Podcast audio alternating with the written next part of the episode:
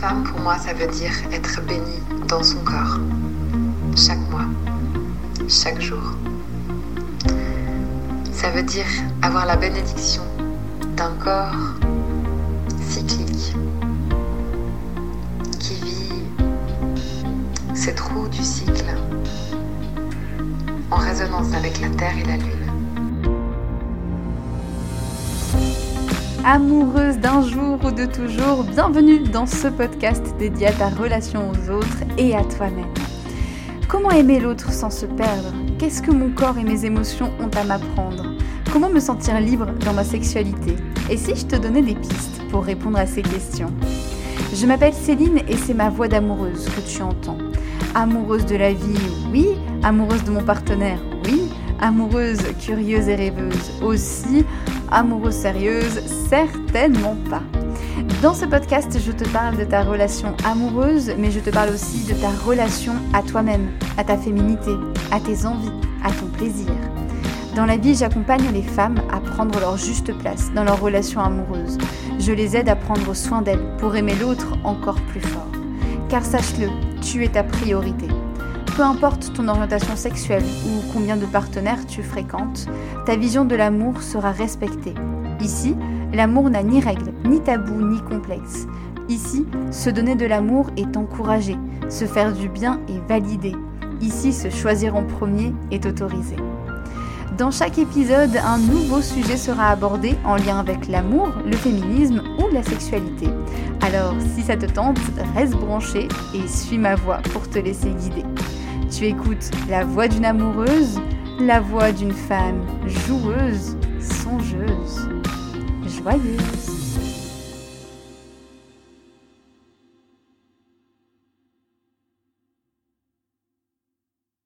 Bienvenue dans ce nouvel épisode de La Voix d'une amoureuse. Je suis ravie de te retrouver aujourd'hui pour te parler d'un sujet assez sérieux puisqu'on va parler de crise de couple, de moments où on ne sait pas trop si on a envie de rester avec l'autre ou de se séparer, des moments où clairement on est complètement perdu et de ce qui peut se passer à ce moment-là.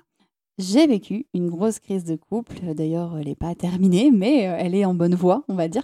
En tout cas, ce que je peux te préciser, en tout cas te dire tout de suite, c'est que j'ai retenu plusieurs leçons de cette dernière crise de couple.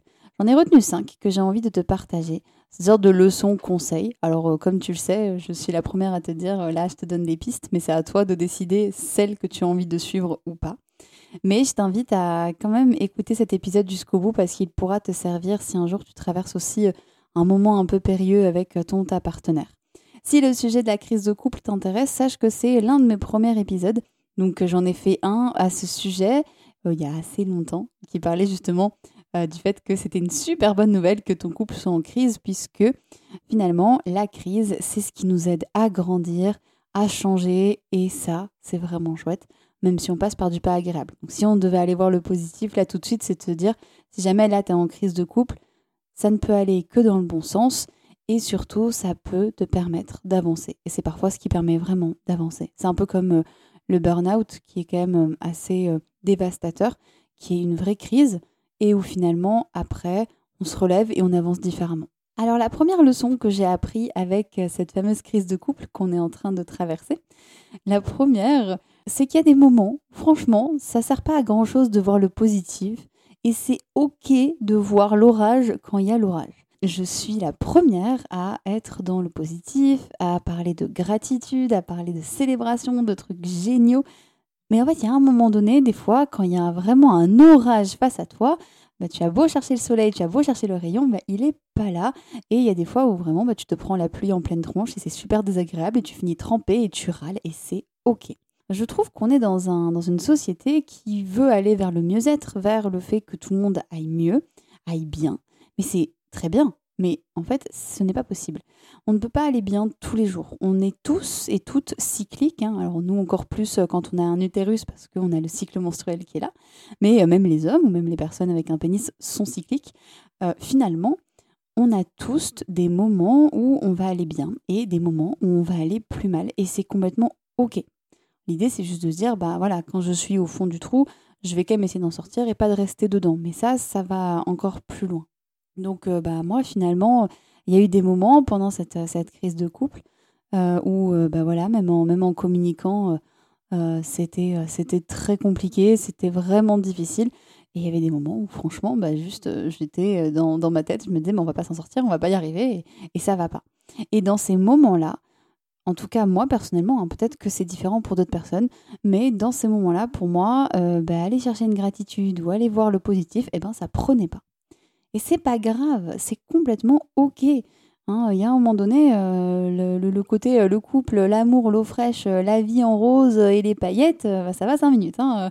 Il faut aussi se connecter à la vraie vie, la vraie vie, c'est pas que ça. Donc moi, ça me fait vraiment sourire quand je vois beaucoup de couples euh, voilà, qui montrent à quel point leur vie est géniale. Oui, hein, en général, moi j'ai un couple absolument euh, super, euh, mon mec est génial, mais il y a des moments où en fait bah, c'est tortueux, c'est très compliqué. Et c'est aussi ça, moi, qui m'a poussée à être accompagnante, c'est parce que je sais que même quand ça va dans un couple, eh ben, il y a des moments où ça peut être très difficile et on est tous vraiment dans cette possibilité de glisser en fait d'être vraiment dans un moment où on se sent bien dans son couple et un moment où on se sent pas bien du tout. Et peu importe qu'on soit formé, qu'on soit pas formé, ça ne change rien. Donc voilà, première leçon, euh, a des fois, bah, si on voit pas le positif, eh ben c'est pas grave. Il reviendra plus tard, c'est pas grave. La deuxième, euh, la deuxième leçon euh, que moi j'en ai tirée, c'est d'aller vraiment exprimer mes émotions. Et vraiment, je, t'invite, ainsi si là c'est compliqué pour toi en ce moment, mais sors tes émotions pas sur l'autre, pas sur ton ta partenaire. Si tu es en colère, ne va pas lui hurler dessus parce que crois-moi, ça sert à rien et que tu vas juste empirer les choses. Mais si ta colère a besoin de sortir, trouve n'importe quel moyen pour la faire sortir en restant en sécurité. Je sais pas, tu cries dans un oreiller, tu prends une feuille de papier que tu déchires, tu peux éventuellement frapper dans un coussin bien moelleux, attention à ton corps bien sûr. Tu peux aller faire du sport, tu peux aller courir, des fois ça fait du bien. Tu peux dessiner aussi, tu peux écrire à ta colère. on a une sexothérapeute qui nous suit actuellement et elle nous a proposé d'écrire des lettres. Et moi, elle m'a proposé d'écrire une lettre à ma colère. Bon, bah voilà. C'est lettre que personne ne lira. Même toi, tu ne, la reliras, tu ne la reliras pas. Et juste, tu écris tout ce qui vient par la tête, tu réfléchis pas. Mais tu laisses sortir cette colère parce que tu as le droit d'être en colère. C'est une émotion qui est très très saine, la colère. Petit rappel, euh, bah, la colère, c'est une émotion qui te montre qu'il y a un besoin en toi qui n'est pas respecté. Ça peut être un besoin de sécurité, ça peut être un besoin affectif, peu importe.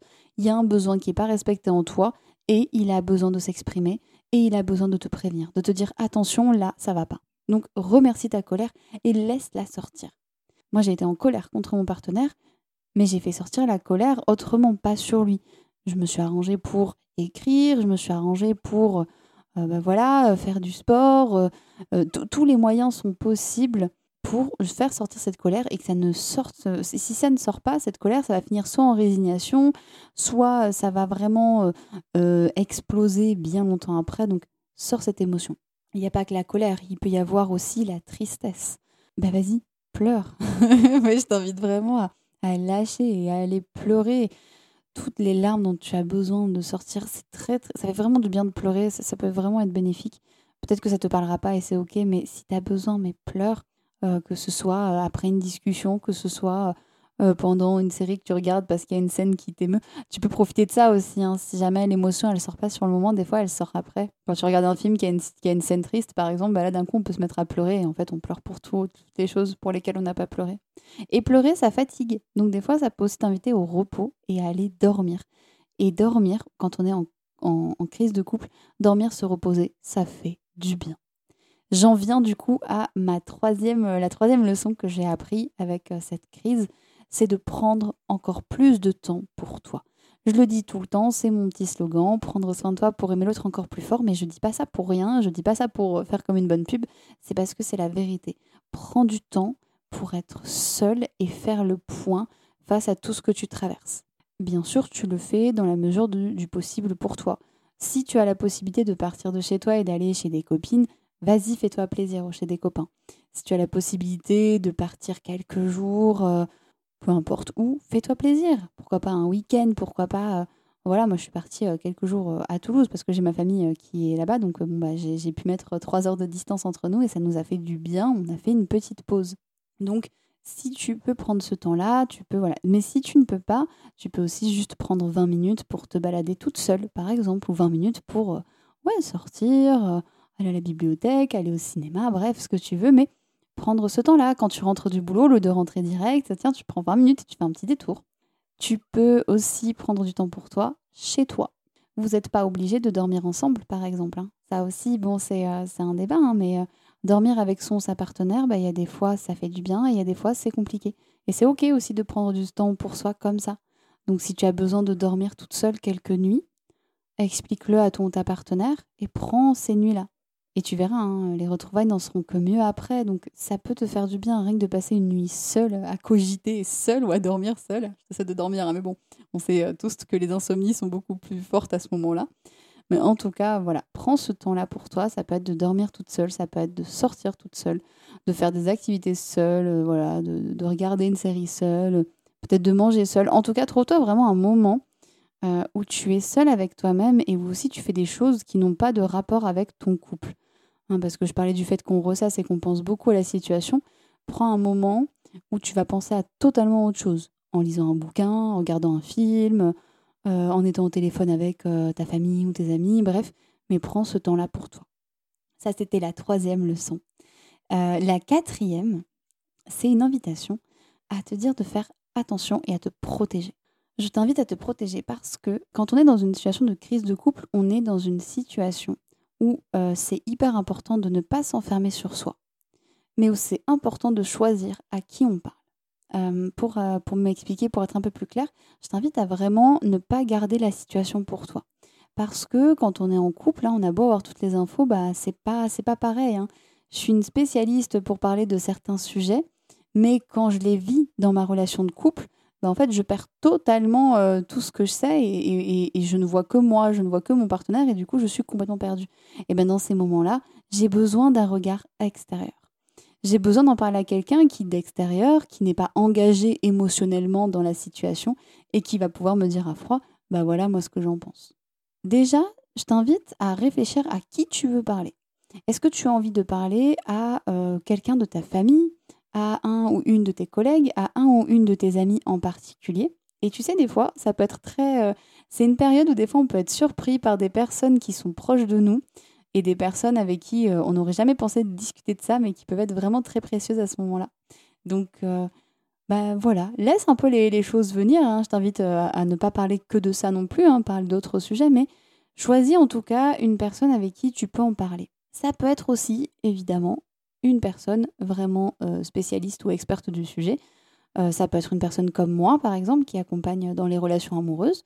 Donc moi, tu peux me contacter. Hein. Si à la suite de cet épisode, tu vois que tu as besoin euh, d'une oreille pour tout ça, je t'invite à, me contacter par mail ou en tout cas, tu auras tous les détails dans la description.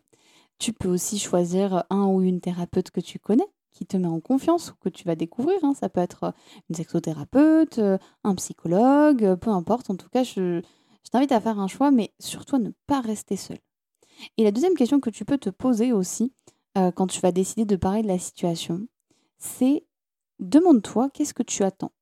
Qu'est-ce que tu attends des personnes qui vont euh, être là et des personnes que tu vas euh, solliciter?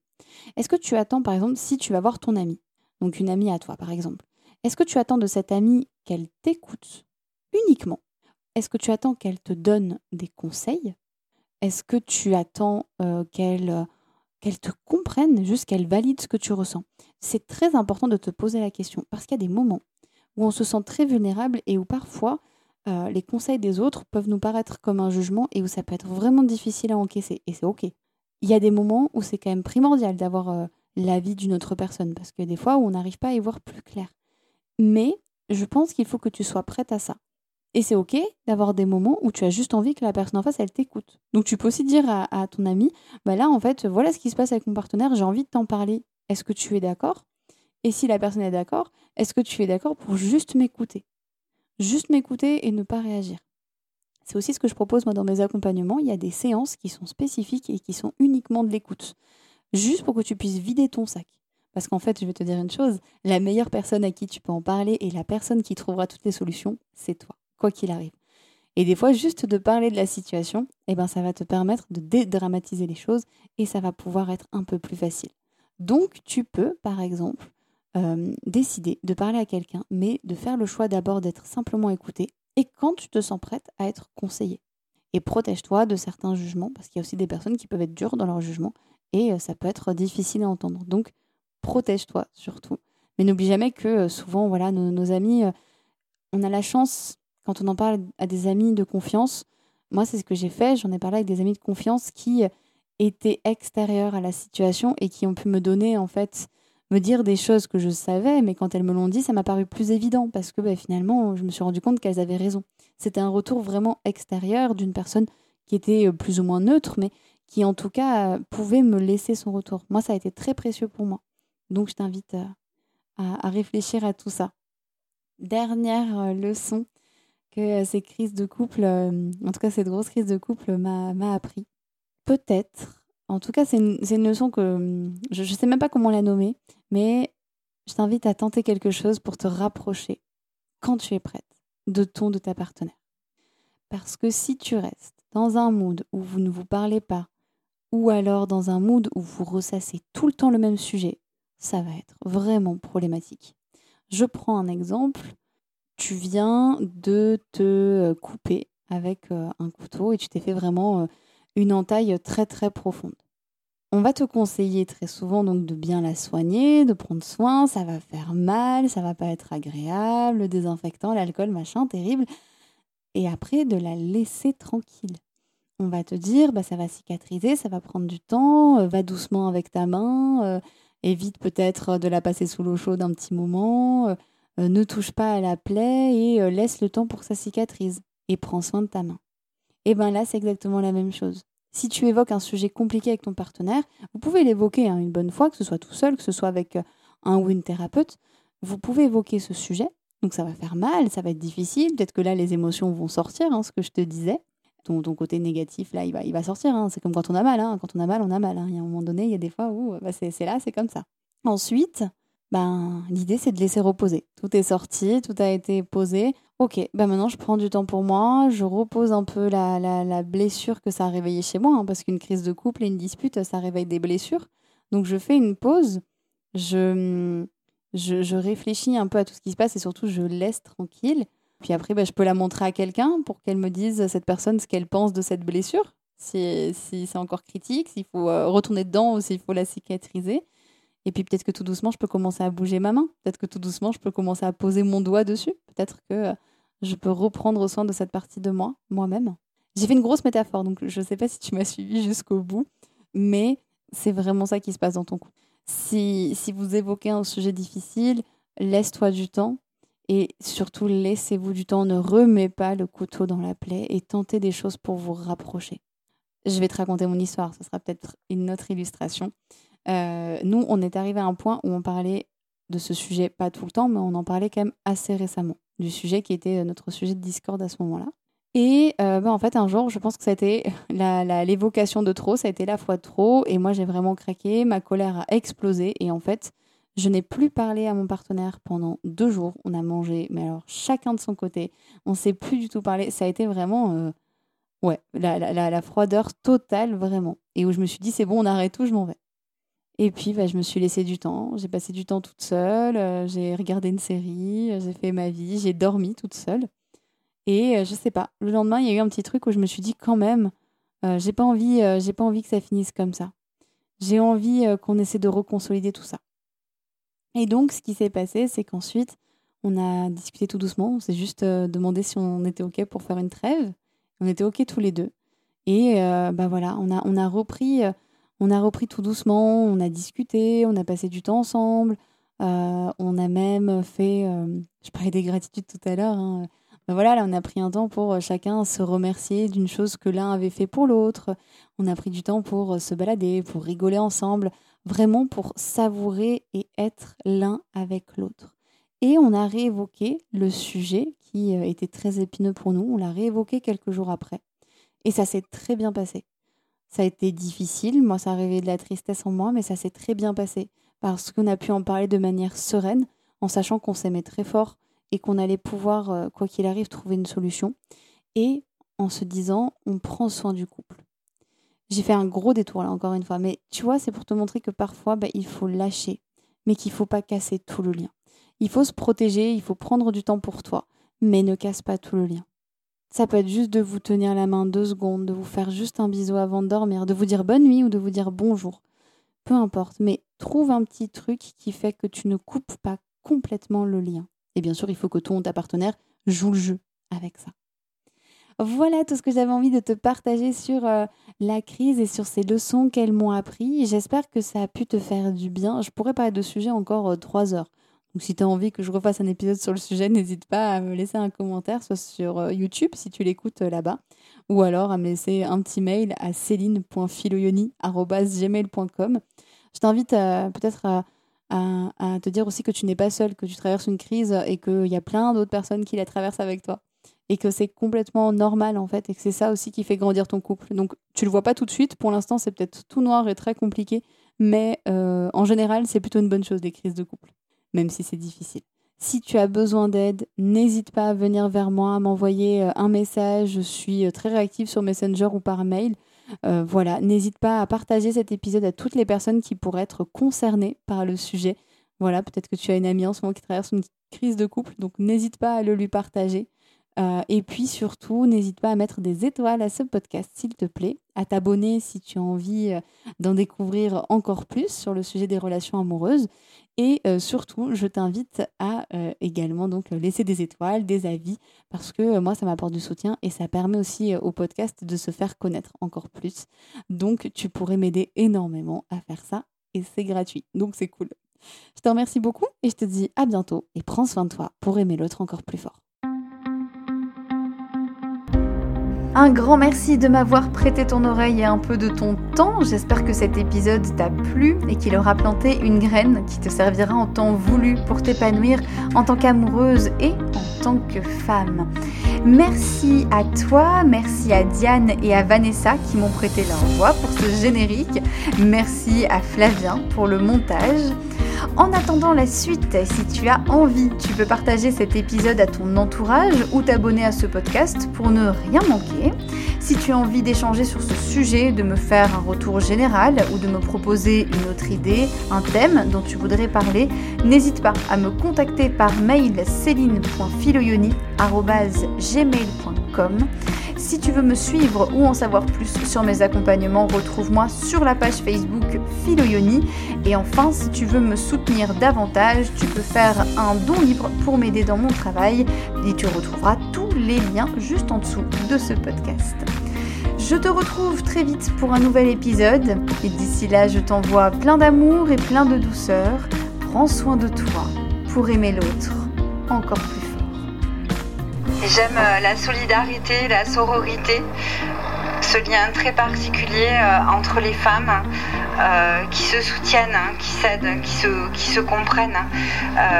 et je pense que quand on est femme, on a déjà un combat, un combat à mener en fait.